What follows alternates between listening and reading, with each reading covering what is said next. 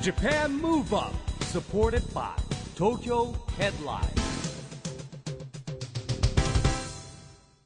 こんばんは日本元気にプロデューサーの市木浩司ですナビゲーターのちぐさです。東京 FM ジャパンムーブアップこの番組は日本を元気にしようという東京ムーブアッププロジェクトと連携してラジオでも日本を元気にしようというプログラムですはい、また都市型フリーペーパー東京ヘッドラインとも連動していろいろな角度から日本を盛り上げていきます。さあ市木さん、はい市木さんはコンサートとかスポーツイベントねよく行かれてるイメージありますけど、そうですねまあ職業柄ねねえあのライブとかねスポーツとかね、まあ、野球も含めて見に行きますねなんか他のエンターテインメントも見るんですか？もうミュージカルミュー舞ジカルとか台そうですねオ一ペ通ラとかりはねオペラとかすごく見に行かないですけど一通りは行きますねお笑いとかは。お笑いあお笑いはないねあそうなんですあねー意外と。お笑いはないなんかええー。だからお笑い芸人の方最近わかんない新しい人全然今若い人いっぱいいるじゃないですかだからなんか m 1グランプリとかがよくわかんないもんまず、あー見る見ます。あそうですかへーそっかでもどんどん出てきますもんね。出てくるし何が楽しいのかがわかんないの見ててうわま出たずいのかもしれないそれはよくあのお父さん世代が本言う当ことですね全然わかんな子い供がお笑い番組見ててこれ何が楽しいのって言い出したらもうこれ危ないですよあそう感覚がえでもえそう面白いまあ中にはやっぱ面白いまあ方そうだは、なまあ見てないから新しい方でそもうかも面しれな白いいですね斬新な方とかいらっしゃいます けど、えーまあでも今日のゲストはですね、はい、えー伝統芸能うをんされている方、はい、番組的には初ジャンルの方落語家さんのご登場ですあこれはもう伝統的落語家なねお笑いですかそらねうですよねあの今夜のゲストは落語家の三遊亭トムさんなんですが市木さん初めてですそうなよんでねすよもともとはねあの本名は、えー末高トムさんとしてお笑い芸人でデビューされたんですよね、はい、まあ、その後落語家に転身ということなんですけれうども、んなんかね駅弁をレポートしているインスタグラムとかも人気ということなんでですね、はい楽しみですねはいいろいろ伺っていきましょうこの後は三遊亭トムさんのご登場ですジャパンムーブアップサポーテッドバイ東京ヘッドラインこの番組は東京ヘッドラインの提供でお送りします Japan Move Up それでは今夜のゲスト落語家の三遊亭トムさんですこんばんはよろしくお願いします。よろしくおよろしくお願願いいししまますすよろしくお願いします。一木さん番組史上初じゃないですか、和服のそうですねまだいなかったんゲでストのすかいないですなかいないっでたすと思いますあのまず落語家のこと初あ初めてですし落語語が初。初登場あ嬉しいですね。真っ赤なうんポケモンなのいやわざわざなんか着替えてくねれえおてかすごい今 ラジオなのにそ着う替えですてくれそうて気そう合そうを感じます よね着替えましたよ嬉しいですねいやあとなんかあのまさにちぐさんあの赤好きかなと思いま好した。きなんです今日真っ赤なコートあ私本当今だ日着て僕下のエレベーターで会った時ものすごい真っ赤な赤い人これはが何あの赤い人がいらっしゃったんで。クリスマスを意識してるのいや違うんですけどただ赤好きであそうなのそうこれだいぶ赤好きな人ですよね。そうですね、はいなかなかここまで好きじゃないだから僕すごい僕も実はすごい赤があ好本当きで。ですあーさっき赤が好きすぎてスタッフさんに赤好きなんですかって言われることをちょっと照れちゃうぐらい好きなんです。そうなんですか、えーよかっ赤たじすぎてゃ全部全体あ的に。よかったじゃあちょっと共いやもう通ト点がナあカイったて感じりましですよねもうこの時期だことのねそうね時期的にはねいそういですよね。クリスマスはい近いですね、そんなじゃあ雰囲気の 三遊亭トムさんとお呼びしてよはろいしいですか、ねはいはいトムさんで三遊亭さんっていうとなんかちょっとねいっぱいいますもんねあのお重たいのあで確かにそうですよね、はいたくさんいらっしゃいますはいそうですよはね、いえーなんでじゃあトムさんと呼ばせていただきますが、はいよろしくお願いしますあのトムさんははいな元芸人のこう末高トムさんでご存知の方もねそたうくですさんいらっしゃもうる知と思らなういと思うんですけどもうピン芸人でうん小道具を使ったダジャレみたいのをずっとへーずっとやってたんですまあなんか説明するとまあちょっと説明すると地獄なんですけそうどですよねそうですよね あそういうのってねカバンから物を出して例えばお玉と下駄を出しておったまげだとかですいやいやいやいやいやいや分かった死んだ目言しないったじゃないですかいやい一や緒あの 死んだ目はしてなかっあたごめんなさいうんちょっとあそんなに評価されて、まあ驚いたんだ驚いたんですよねおったまげたの方ですよねまさにおったまげたですよねそうですであリアとルにねオールとオッケーでオールオッケーとかねへーへーって言わないでくださいっていう あと炊飯器5個つなげてゴレンジャーとかねおーそ大ういう変でも大変ですね小道具集めるのいやそうなんですよねだからすごく水野美紀さんをダダジャレにしてあのうんなんかプールとかにある、はいあのウォータークーラー、はいはい本当のやつを、うんあのオークションで買ってきて、えでそれをカバンにも持って、水野美紀とか言って出すだけの芸だとおーえそれの自分で買うんですかそれ全部持ってますだからいまだに、えええあのもう落語家に転身したんですけけどいまだに倉庫がありましてえーあの通称ダジャレの墓場と言われているやもういっぱいありますだから本当に炊飯器だってなんかいっぱいでもいっぱいあったらそれ落語でたまにやっちゃったりしないんですかそうですねね僕せもっかくたまにあの病的にダジャレが言いたくなる時ありましあてーだからあの年に一遍大きな独演会やらせてもらってるんですけど、はいええそこでは自分でたまにその新ネタのダジャレコレクションをあーやってねでそうすると落語会のアンケートでうん「ダジャレはいりません」みあたいな厳しいいつまでやるんですか?」みたいな厳しいまあ落語だけでいいのに」みたいえーでも年に一回ねいいじゃないですかでもでもね新ネタなんですよなねそう毎回だかだかららもっと増えちゃうんで1すよ年ね間だからなんかこうんうやっぱついつい考えちゃうんですねなんか癖ダがつジいャてねレをそうそうそうなんですよえ倉庫はいっぱいになるばかりなんですねそうですだからそれを結構長いことやっててうんでそこからまああの縁あって落語家になったのでっていうえそのご縁っていうのは何かいやまずかそけのたまあお笑いで、えーそのおたまげたおったまげたとかで、はいなんかいい時期もあったんですよ、えなえんか調子テレビとか出ると、んあもう食えてんなみたういなんそれが二十歳前半ぐらいで,、うんでやっぱりしっかり食えなくなったんですよねええ世の中がこれは面白くないぞっはいてやっぱ思われたんでしょうね、ああそれでそれでもまあ続けてたんですけど、2011年の東日本大震災の時に、はいまあ、まだお笑い芸人で、うん全部仕事が自粛自粛になった時にたまたまあの気仙沼にはいなんかちょっと元気を出してほしいから、なんかみな芸人何人かでネタやりに行って、はいでもう先ほどご案内の通り例えばお玉とけたら「お玉げた気仙沼の人に会えて、オールとオケだオールオッケーゴレンジャー」ってやったら、うんちょうど今と同じような空気になりまして だけどだけど気仙沼の男の子が、あバッて立ち上がってええ僕に向かってええ中学2年生ぐらいの男がバはいッて向かって僕に向かって「頑張れ!」ってやって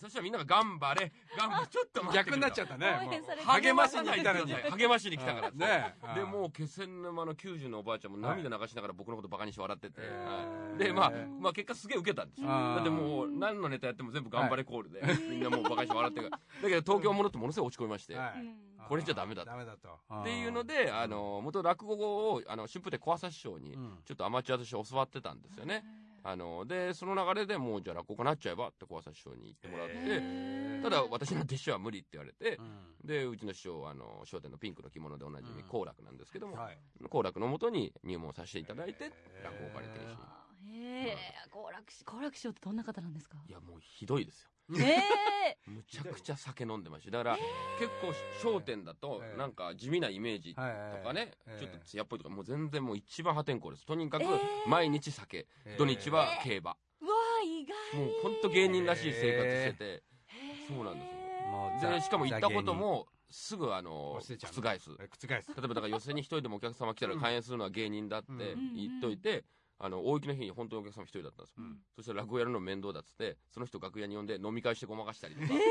最低な最低なんですえー面その白い分ねその分でもそ師の匠方はより嬉しかったでしょうけどね、まあそうそうのおね客で様はもね何が何だか分かんないわけかどんない落語です見にけ来どたねら飲み会に参加させられてるからえまさかの展開ーでもその要は落語家になるはいこうなんていうんですかねその方法はいしなどういうあしのたら落語家になるんですか弟子普入通りはしてですねやっぱり、はいまあ、もしこれからね本当に落語家になる人がいるんだったらやっぱりもうそれは寄席とかの前うでんこう立ってて出待ちと一緒ですよね、うんファンの方のそれでそこで弟子にしてくださいみたいな、でうんもうまあもちろんダメだとかね、うんそういうのが何度もあってやっとこう認められるとそれがでも1年かかったり2年かかったりする人もいるんですよね、うん一回違う仕事しなさいって言われたりとか、もうそれはもう師匠が絶対ですから、うんねだけどまあそうやってじゃあ何度も行くとじゃあちょっと話聞こうかになるんですけど、えまあ、僕の場合はあの小朝師匠の紹介だったんで、い、きなり喫茶店で待ち合わせしーえおーだからだいぶ緩かったんですけど、でえ名前聞かれて生年月日聞かれて、はいその次の質問が「お酒飲める?」って言われてええあ飲みますえ何飲むのいやそれ生ですかねあの、あーまあ、焼酎は飲みますワインは飲みますウイスキーは飲みます日本酒は飲みますうんじゃあ入門これで決まっ てるいい加減なんですえでもそれぐらいもう毎日その要は打ち上げをしてるのでなるほどねもう弟子は逆にあーでも大変お酒飲めない弟子いないんですよだからああーーなるほどわかるわかるで師匠はまあでもやっぱ年齢なんでだいぶお酒弱くなってるんですけど、ん師匠のおかみさんがやっぱりあの大阪強いんですかおまあ、師匠と同い年ぐらいなんですけど、へーえー60過ぎてからお酒を始められたので、ーあの弟子の中では肝臓が女子大生って言われてましたあよーなるほど、なるほどどねスタートが遅いから薄めのウーロンハイから始まったのにあーもう今じゃもうかなりあの9%のあのチューハイとかももうこれも要はねなんて言いながらなんかも飲んだりとかしてて、えー結構だからすごいんですよね、へーでもその他のなんかお弟子さんのお仕事って具体的に入門した後って、最初はその江戸落語だけなんですけど、うんよくちょっと勘違いしたんですけど大阪はないんですけど、うん前座二つ目真打ちっていううん3つの位しかないんですよ、はいうんうんで僕は今2つ目っていうので、うんまあ、真打ち目指して今頑張ってるんですけど、でその前座修行という時はやっぱりその師匠のお付きだったり、うんお茶だし着物の畳とかうんその、自分の師匠だけじゃないんですよね、うん全部のその師匠たちの気配りを全部できなきゃいけなくて、うん要はもう着物の例えばこう風呂敷の中に入れるんですけど、うんその着物の順番とかも決まってるんですよその、うんうわーそうこっちにここに横に入れる人とか、うんこの着物の上に羽織を置く人羽織の上に着物を置く人とか、うんそれを全部覚えなきゃいけなくてお茶の熱さも全部、あえーーなるほどねまあ、一応それはなんでかっていうとその楽屋でき、ね、気働きというかあのあー楽屋で気が利くぐらいじゃないとお客様はあのそんな笑ってくれないよっていうことを、うんもうこれぐらいね目の前の人を気を使えるぐらいじゃないと、うんお客様の気は使えないよっていうことで、っていうやっぱり江戸と上方と違うんですか違いますねだからら今はその大阪の上方落語はその文化がないんですよ実はそえのー二つ目とかはい真打ちとか、よくだから、あのーみんな大体こう、ね、全国行ってると真打ち目指して頑張ってねって、我々はいいんですけど、うん多分大阪の落語家さんは多分結構いつもなんかいやないんだけどなって思いながら多分なるほどねそうだと思いますよえまあ逆逆に何もないんですかそういう階級みたいなの上方落語の方いやなんで年季みたいのがあって、うんまあでも一応その何年かしたら師匠って呼ばれたりとあかもう年数とか一応真打ちになっては初めて、まあ、本物でこう弟子を取れたりとか、ーであとへー自分の一門になるんですよね、で例えば僕も真打ちになって名前がもしまだ友だったら友一門みたいになって、だかあら弟子はガムとかゴムとか、えーね、あの一時あげるから。相撲の一門みたいですそうねそうそう。だから、なんとなくまあみんな一緒ですよね。ままあただ、普通はだから一時もらうんですよね。好楽の師匠はえ五代目円楽なの、円はい楽師匠なんへえで、その楽しいという字、好きに楽しいで好楽なんで、だから僕うちもあの、一番目は好きに太郎で孝太郎、二番目健子、三番目幸之助、四番目幸吉、五番目太鼓、で、六番目トム、僕だけトムなんですよね。うーんじゃあ異例なんですね異例っていうかまあ僕、トムが本名だったので、うんほいいお名前ですよ本名にねしようみたいなので。で、まあその辺から名前つけるの面倒くさくなって、うん九番目は西村君っていうのが入ってきて、はい名前三遊亭西村になりました、 ね、もう超いい加減なんですね本当にいい加減な人なんですね優しいですからね今じゃあ9人ぐらいいるえいや、えー、その下にさらにスウェーデン人が国国際化ですよ江戸落語初の日本語喋るんですいやむちゃくちゃ流暢です素晴でらしいあのもう弟弟子は日本人なんですけどへー弟弟子にだからここと言ってますもんお前は和の心がなってない すごい環境にななってるるほどはい素敵ですね素それ敵ねです面白ねいそいつは三遊亭十兵衛って名前で、へーまあべ米米べはどっから来たかわかんないですけど、はいへ、ー10番目だからっていうのあ10番目だからねだから10はいあーなるほどそうねなんですえだーからなんかまあ賑やかな一門ですねでもあのピン芸人されてた頃より、はいやっぱ全然違う環境もそうだしそうですね芸や風っもそうだと思ぱうんですけ芸ど人と同じ芸人っていうふうには言われますけどやっぱもう似て非なるものというか僕も最初やっぱりねあの全く知らないところで入っちゃったのでやっぱ戸惑ったしやっぱり本当にうちの師匠のとこじゃなかったら修行が厳しかったんでやめてましたね多分あはーあーなるほどねそれも本当ご縁ですよそうなんね。でもやっぱ落語の方方はほらやっぱ喋るねやっぱりこう技術とか勉強してるからはいラジオなんかでもねやっぱりいこそうですねあラりジますオよはね結構よラジオねくあの出させてもらう機会僕そう思い出したんだけどほらあの前 NHK で、はいあのて和老天下ってやったじゃないですか、はいであの朝ドラの。朝ドラのねで落語家の方が昔は寄せやってて最初ラジオに出ちゃいけないみたいな時代がはいあはっいたんですよね、あーそうするとお客が減っちゃうんじゃないかみたいな話だったんだけど逆にラジオに出たら余計こうね人気が出たみたいな寄せに人がよりそう人がそ寄うせ集やにまってるこありうました時よ代のね流れで前ええね今例えば YouTube のはいと戦ったりそうとでかすしよてるじゃないねだから多分あー結局、まあ、うん繰り返してるのか、まあ、進化してるのかもしれないですけど、はい繰り返してますよね。あーなるほどね落語なんかもやっぱり古典落語なんか300年前のやっぱね、テーマなのに、うんね、やっぱり今もだから通じるってことはやっぱりうん日本人があんまり変わってないというか、そういうことですよ、ね、浮気の話とあー酒で失敗する話ばっかりやっぱ落語にもある。 人間の本質をいつも文春で見るやつ、いつも落語の中に入ってるので、やっぱそこはすごいですよね。なるほどはういんいやそんなトムさんなんですがい実はですね、インスタグラムでも大変人気でら して人気ではないです。のレポートにはがい今すごいいでや、もすごくはないんです。駅弁マン話題すごいってハッいシュタ言グがっとけばすごくなるんじゃないかと信じてすごくって言ってんですけど、 あのまあ本当にありがたいことに年間ほとんどはあ月の半分ぐらいなんで年間半分ぐらいあの地方に行かせていただいてるのでやっぱ新幹線乗る機会が多くて、でおのずと駅弁をねあのなんか食べる機会があってそれをじゃあインスタにしようってことでもうあのなるほ駅どね弁だけの伊木さんもでも結構地方行かれる僕んでもすちょっとやってみようなこれからいや結構行きますよあの地方まあ飛行機はいと新幹線と半々ぐらいなんですけど、か空弁もありますからねああ今のそうなんそうでですすそうですかよだから結構空弁まで手出すともう収集できないんで僕は駅弁のみにしてるんですけど、えーでもやっぱそういりううん新幹線例えば空港よりも、はい例えば僕のイメージねはい東京駅とかなんかお弁当の数ぜ格段に多いでいすよや、ねぜ多いですね。豊特富でにすよね東京駅は、あの東京駅駅弁や祭りってのが、そうさっき聞いてたんですよ僕最近ね駅弁を買いに行ってた時期があってでいろんな駅弁があったところが、はい工事でなくなっちゃったなと思ってたら、はいね、違うトんですムさんに聞いたらあったんです今よ東京駅こう工事してて、その中央口から入るかとか南口北口で、そう同じ景色なのに違う店舗なんですよ。だから。そうなんですよあーねややこしいややこしいんです。だから僕も、あれこの店なくなあ、違うわ。これ通りが一本違うわとか。そいや本当複雑なんかいろんな店がありすぎちゃって分かんなくなっちゃそっうて僕だ僕ですらやっぱりこれだけ駅弁を毎日駅弁駅弁って言ってるのにうんたまにあれあれこれ左かとうかんちょっと分かんなくなるぐらい今まあ工事してますからね、えーそうでもね本当に全国の駅弁ありますもんねありますうんもう本当にお上手なんですよお写真の撮り方あがあ見ていただきました美しもうこうやっくてちゃんとあのパッケージ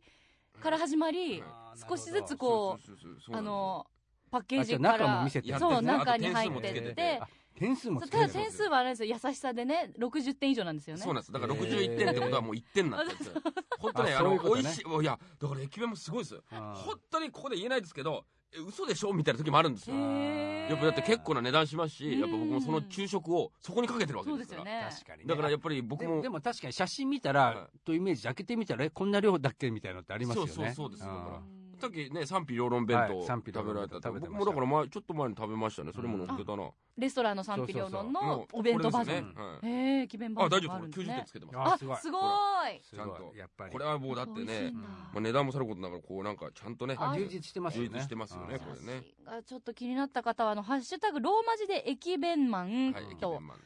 検索していただければもう一発で出ますんぜでひちょっとでもすごい量ですもんねそうなんですだから全部遡ろうと思ったら相当な時間かかりそうですけどだってもう嫁ももうこれをチェックしてるんでええあの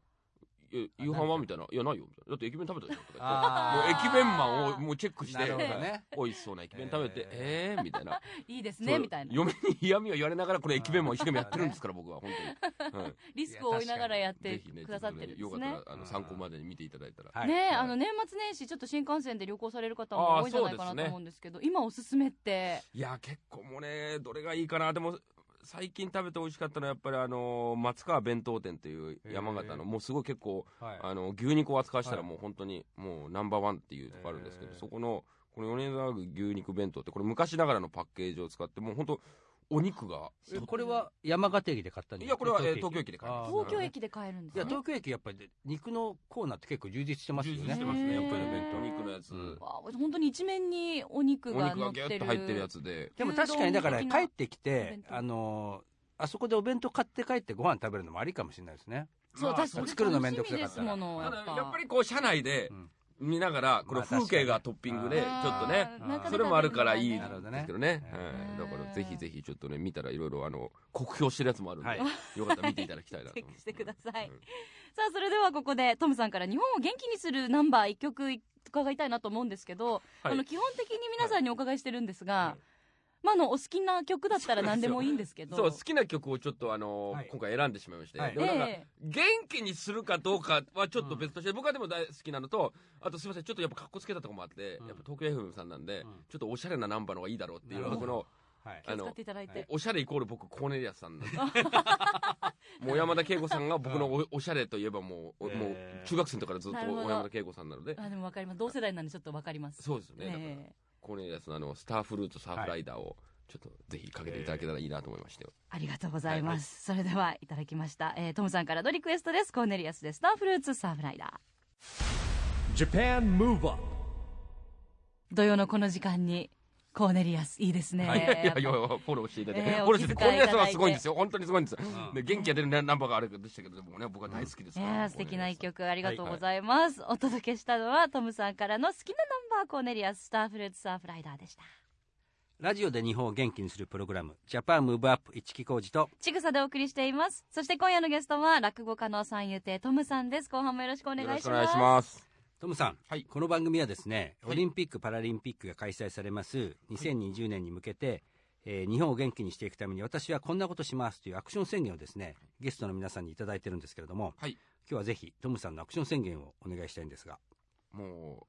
うズバリはい真打ちになって笑いを届けますなるほどうーんまあでもなんか近いですよいやいやいや選い手や真打ち近くないですでも僕一そう応なんですか2つ目昇進した時の、はいまあ、記者会見みたいなのをちょっと開かしてもらった時に、はい2020年までに真打ち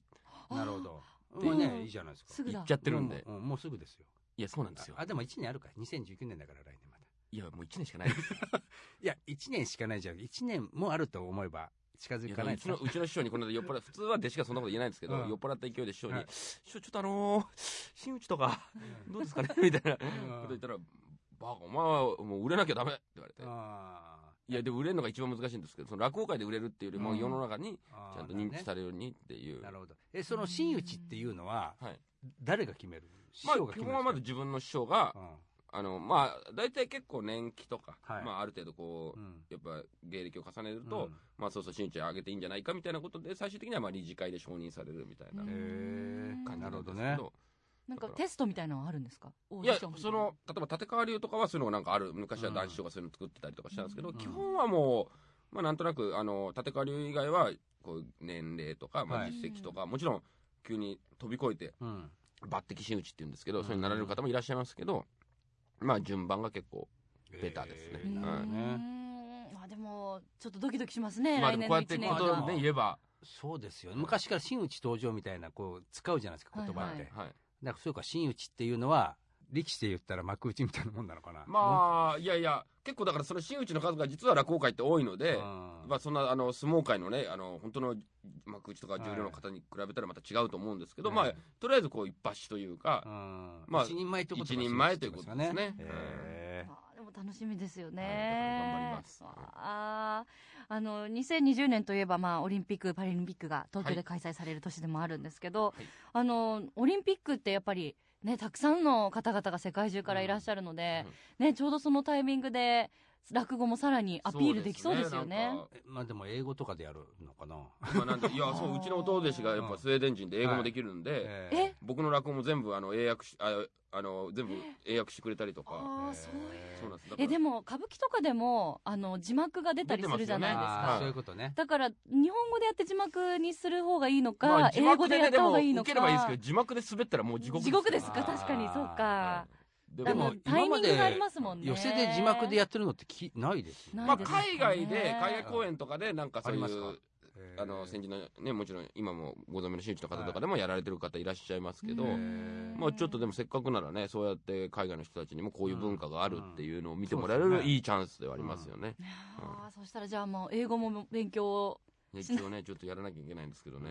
はいそんなに甘いもんじゃないなとは思ってをね。でも一問の中にねそういう方がいらっしゃるのはすごいまあそう心強いですよ心強いですねは、いはあ楽しみでもこうお話伺っててもあのピン芸人の頃とはい普段の喋り方も少し全変部わっ声も違うと思いますそうなんですよ、はい声がもう落語家さんの声じゃないですか、なんでなんか喋り方とか声って落語家さんってうんまあなんでそうだって上手じゃないんだ毎どう日なるのやかっぱななんか喋不思議るなそれはだってあの例えばまあもちろんお笑いはすごいですけど、うんぼ僕もねお笑いやってたから今だって m 1とかもすごいなと思いますけど、そのうん3分とやっぱ1時間半とでもう本当にマラソンと短距離走ぐらいやっぱ違うのあーなでるほどねもう筋肉使う筋肉が違うというか、ね、だって本当にあの結構上のうん真打ちの方だったらもう3分かけて講座に上がりますから、あ ーそう ゆっくりゆっくりしてゆっくりゆっくりそうですそうそう一人の漫才師がもう漫才を終えたぐらいの時にやっとこう頭下げてどうもとか言ってますからでもう全然やっぱちょっとあージャンルが違うっちゃ違うのかもしれませんね、ううんでんもこの声にも私すごいかっこいいなと思うんですよね。本当ですかお母さんまあだの声ってからそれがじゃああれですかねその長い時間喋るっていうのがうんはいマラソンもなんかこそううですね積極的にやられてるそうだということですあーがなんかやっぱ通ずるもんがあるんですかねマラソン大好き趣で味がマラソンさでいらっきっし聞ゃいたるらってここいうのここら辺よく聞きますよいやそうなんですよあの しょっちゅう皇居にいるんですから皇居僕にいる収録スタジオがね半蔵門で皇居の近くなんですけ週どに2回はここ来てるんで皇居ランナーでいらっしゃるんですよね。えじゃあかあの外堀5 5.6キロぐらいあるんですね5キロですねちょうど1周5キロなんですようん綺麗にへだからもう僕本当にもう走りすぎててその5キロのタイムで自分の体調が上がりますあなるほどへねーあえ今あ日ーこ今日こあれあこーこ3秒ぐらい遅いかみたいなへちょっーと具合悪いかなとかうーーんまああのすぐそばにあの皇居ランナーの方の間では有名な銭湯がうんあるんですけど、そうそちらの銭湯ももはうい、顔見知そりこのおばちゃんにでは「あらともちゃんえーあらともちゃんはいこ れおとも土産」ちゃんえ銭湯はもうどれぐらい朝早くからやってるのいやいや3時からです3時から3時から遅くまで結構やってるんですよ、えー平日は24時ぐらいまでであーまあ晩中酒ってな言うんるでほどすけどね、はいあじゃあ夕方とか走った夜とか走ったそうで時す後に行くんだそうです荷物預けられてだからもうももうう荷物も預けられるん夜ですかはもうランナーだらけですよへうえんもうおみ仕事帰りの方ちなとみか多いにです、いいくらぐらいかかるんですかその銭湯は銭湯はえー、と確か460円、へーでタオル借りて200円で確か660円でなるほど手袋と靴下は100円とかあでそこまいでやまさかこんな万流酒の せん宣伝をねいやいや駅弁マンの宣伝を 終えていやいや時間をね割いてえー万流酒 あすいませんいやとんでもないですちょっと興味があったんいでやいやでいいできでもいいですよ一さんあの本当に3時ぐらいになると、はいこの辺の麹町の江戸っ子がいっぱいいますから「おうへえどうした、え ー、おう落語家江戸っ子どうした江戸っ子が」っつってへまだいまだにひとしが火が言えない江戸っ子ーをあーコーシー、コーシー飲むか。なコーシーうんっていうような江戸っ子が。結構年配ですねそそうれそとう、はね万竜種には結構ね、いますんでね、ぜひね。へーやでもマラソンもお得意だってことでもうあのお子様がもうすでにあのハイハイレースにハイハイレース出始めているといもうう僕あの賞レースとか大好きなんでえー、ハイハイレースなんてあるんですか、そうなんですよへえ今そういうのがあっ て今何ヶ月ですか一い一歳二ヶ月いや一でも歳二実ヶを月言うとうん前回もハイハイレースに出場したうらんうん本当にやっぱ僕と一緒でなんかこうここぞという時に持ってないんですよねあうのん本番直前に寝ましてああ起きてなかった大物起きてない起きないんだ本あ当ーだでもそうれは無参理加できない無理やり起こしてうんやったらもう大泣きであーブチの最下位だったんですえーよでこれダメだとで今回はでも実を言うともうちょっと歩けるようになってきたんですあああのーでもハイハイレースあなハんイハイで出れなくなっちゃあう歩いたらまずいぞっそてんうかで一応こう嫁と審議したんですけうどんあの嫁は「いや絶対大丈夫あのハイハイできる」って言ったらうん本当に空気読んでちゃんとハイハイですごいねそおれーあのぶっちぎりで1位取ったんであーすえ子供の背景って曲がったりしないのまっすぐ行くんいですかやもうちゃん全と然もうむちゃくちゃですよだって ゴール直前で止まってまた戻ってく人とかいっぱいいますけどこうあーなるほどあねとは本当にあの急に全然もうやっぱ自由ですかうんらうん隣の子の足掴んじゃった りとか、はいもう結構なえーカオスな状況面白いですよね見てるとね面白いでみんなママは本気ですからねやっぱねう、んなるほどうんうん面白いなと思いますね,うん、ねえでもそういう様子もあのインスタグラムにまた駅弁とは別のそうなんですあの3つやってまして1個がその、トム末高とか、まあ、あのサイントトムの、まあ、公式のインスタやってて、あと駅弁マンと、あと僕牡蠣が好きで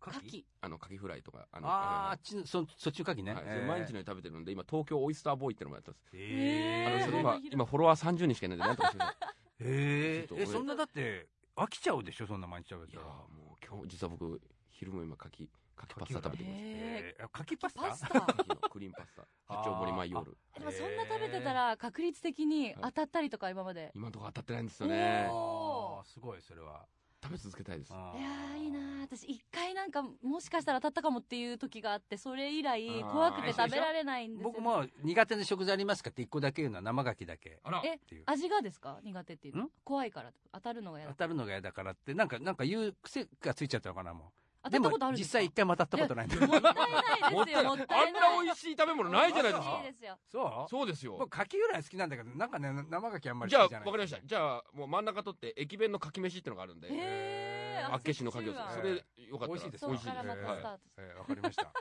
そこからスタートで、まあはね、いゆきさんに何をね、構成してるかわからないですけども。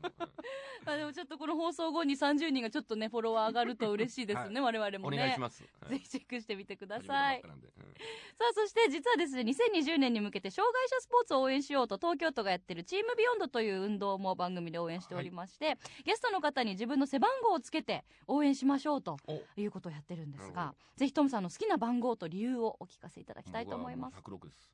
早い、106も。う何があってもトム106。あトムトムですあトムね、うわかりやすい。意味が意味があるからいねうい意味がありますからん、ね。 106いな、そういでうも名前106いいはな番組史上いないですよいねないですね。あ本当ですかはい、多多分ねい分。ないですはいじゃあちょっとぜひスパッ106と106で106ください。 106。はいありがとうございます差し上げますはいよろしくお願いします。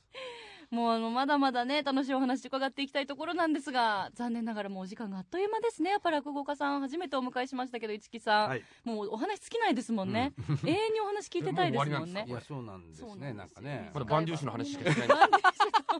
いやいやちゃんとね大丈夫やでっすぱり真打ちの話もね真打ちの種話のしましたけど、ちょこっとしましたね。伺いはましいぜたけどひ皆ねさ。ん、万竜種に。あれですはいまあでもあの、2020年までに真打ちというお話もありましたけれども、最後にぜひ、これからの何か夢みたいなのがあれば、バシッと一言言っていただいてお別れしたいと思います。そうですね、もうあの、瞬時の時に、一応僕、日本武道館で広めをやりたいっていう夢もあってて、落語家でその新内披露を武道館でやった人いないので、ふんてかまあ落語って普通は300人ぐらいが一番ちょうどいいんですけど、それを8000人の前でやりたいなと思ってそれに向けてちょっと頑張っていきたいなちょっとずつ今自分の大きな独演会その1年に1回大きな独演会をだんだん大きくしていってるんですけど、だから来年は10月16日に国際フォーラム、わーちょっとすごいですねまあ、全部手売りなんですけどね、えーでも国際フォーラムって相当大きいじゃんまあ、でもえー C の方なんですけどまあまあでも1500いや C とでかあもる大きいですよはいだからぜひちょっとねあのそういうのもやるのでぜひねちょっと応援していただきたいなと思います、はい、今日本当に楽しいお話どうもありがとうございありまがとうござし。いましたたあのあまりがとうたございましたぜひスタジオにも遊びに来てくださ。はいいありがとうございます今夜のゲストは落語家の三遊亭トムさんでした。 Japan Move Up,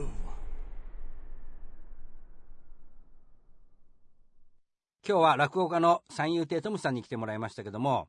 ねまあなかなかね面白い話いっぱい来ましたよファねンになっちゃいましたね。あの独演会もぜひ参加させていただきたいですようんまあでね。もお子様のあのハイハイレースの話も面白いですよねそう写真もほ本のぼ当りとし可愛なかがらったんで、皆さんぜひあのインスタ3個アカウントをお持ち出そうなあんで。とほらそう駅弁とう、んインスタ牡蠣3種類ですよ、と牡蠣あとご自身のですよね。牡蠣のインスタがね、ね、30人ちょっしかと30今のとこしかいなろないんでねいから、ええぜひ皆さんもあね放送後の数に期待したいと思います。 はい期待したいと思いますさあ、そしてここで東京ヘッドラインからのお知らせです。毎月第2月曜日発行のエンタメフリーペーパー、東京ヘッドライン。東京ヘッドラインのウェブサイトでは、ウェブサイト限定のオリジナル記事が大幅に増加していますよ。ドリームあやさんのフォトコラム、フォトバイあや、エグザイル哲也さんのダンスの道、ジェネレーションズ小森隼人さんの小森の小言など、著名人による連載記事が充実しています。また、東京ヘッドラインでは、新たに LINE ニュースでのニュース配信もスタートしました。カー木道の週3回、東京発の旬な話題をお届けしています。ぜひ、東京ヘッドライン公式アカウント、友達追加してくださいね。ということで、ジャパンムーブアップ、今週はお別れのお時間です。次回も元気のヒントたくさん見つけていきましょう。オリンピック・パラリンピックが開催される2020年に向けて、ますます日本を元気にしていきましょう。はいジャパンムーブアップお相手は市木浩二と、ちぐさでした。それではまた来週来週ジャパンムーブアップサポーテッドバイ東京ヘッドラインこの番組は東京ヘッドラインの提供でお送りしました